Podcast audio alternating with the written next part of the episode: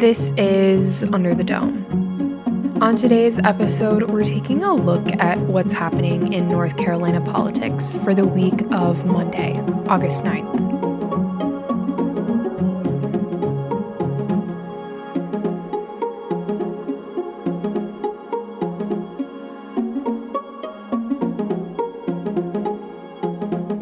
News and Observer, I'm Danielle Battaglia, your host for this week's episode of Under the Dome.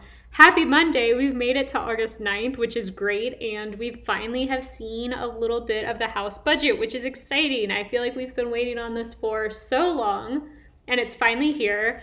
Um, so let's talk about it. Let's get into it. it. It's interesting already. There's some hidden nuggets in there that you should keep an eye on. I'm still digging through the budget myself, trying to figure out what I haven't read, what I have read, what the public needs to know and doesn't need to know, and we don't have all the information yet. What we're still waiting to see is uh, information about any possible tax cuts, any raises for teachers or other state employees.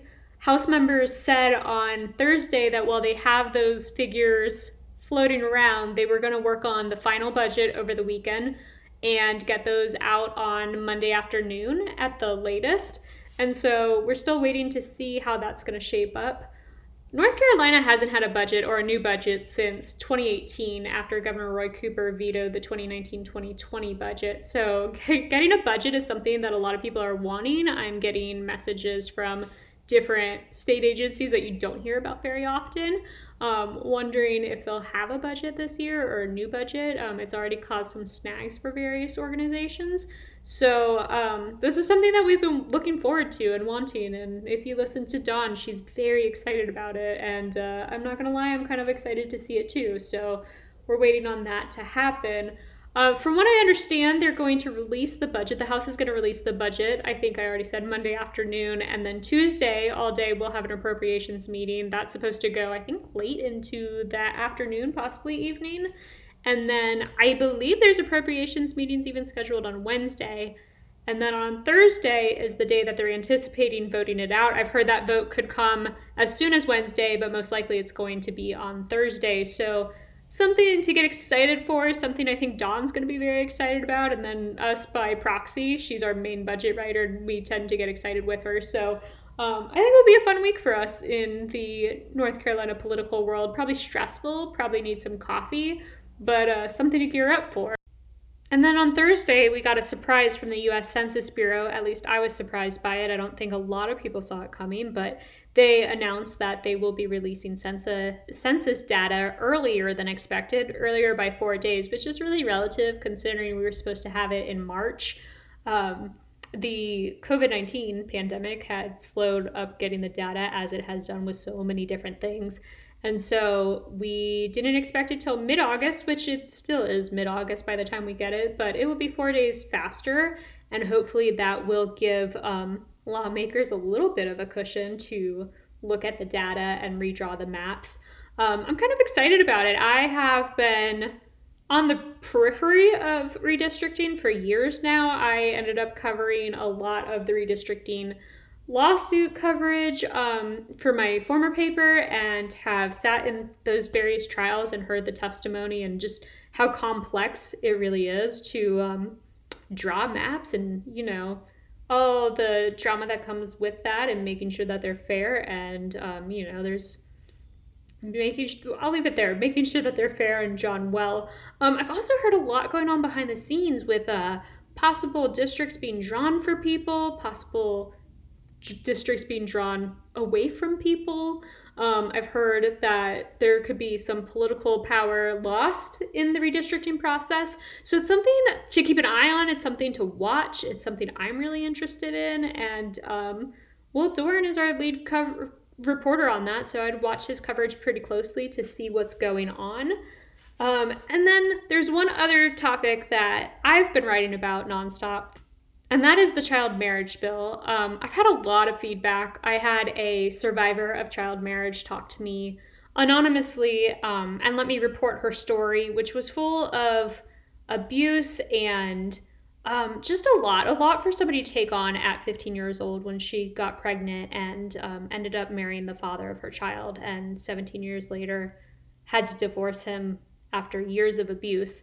And so, you know, her story's gripping in itself. And to hear firsthand somebody who's married in North Carolina and the effect it had on her is uh, interesting. And this is a bill that a lot of people, if you've looked at my Twitter comments, have said it's common sense, like get rid of child marriage. Why is anyone under 18 getting married? Um, and that's that's kind of the thought process behind the bill sponsors. They've said that North Carolina has become a destination for human trafficking because we as a state allow 14 year olds to get married. Now, there's various rules with that. You have to be 14 or 15 and get married if you're pregnant by the person who impregnated you. You can marry them and um, and you also have to have parental consent to do that and then 16 and 17 you need parental consent the pregnancy is not part of the equation there and um, and senator danny britt said his colleagues while they support what he's trying to do with the bill and there's a, a bunch of other bill sponsors on it but danny britt's the one who specifically spoke on this he said while they support what he's trying to do um, they couldn't go along with it because they either married a teen, married as a teen, or know someone who married a teen, and they just couldn't they couldn't have their name on a yes vote.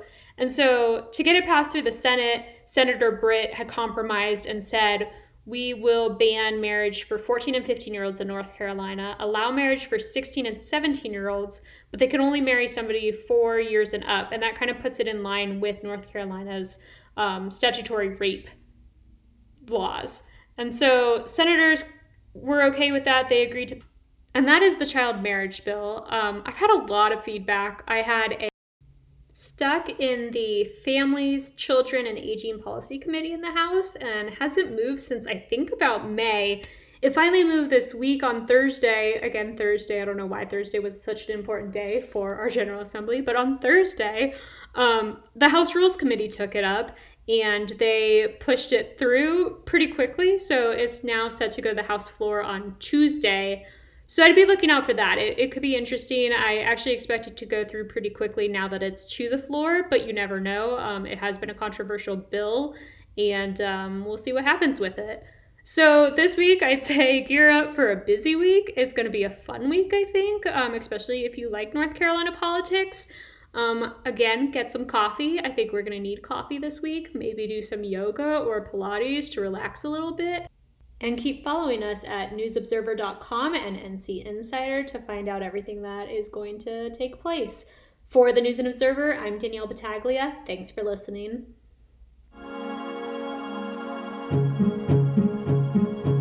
For more from our politics team, subscribe to the News and Observer at newsobserver.com slash subscribe. Follow us on Twitter at Under the Dome and NC Insider, and sign up for our weekly political newsletter, also called Under the Dome, at newsobserver.com slash newsletters. Thanks for listening.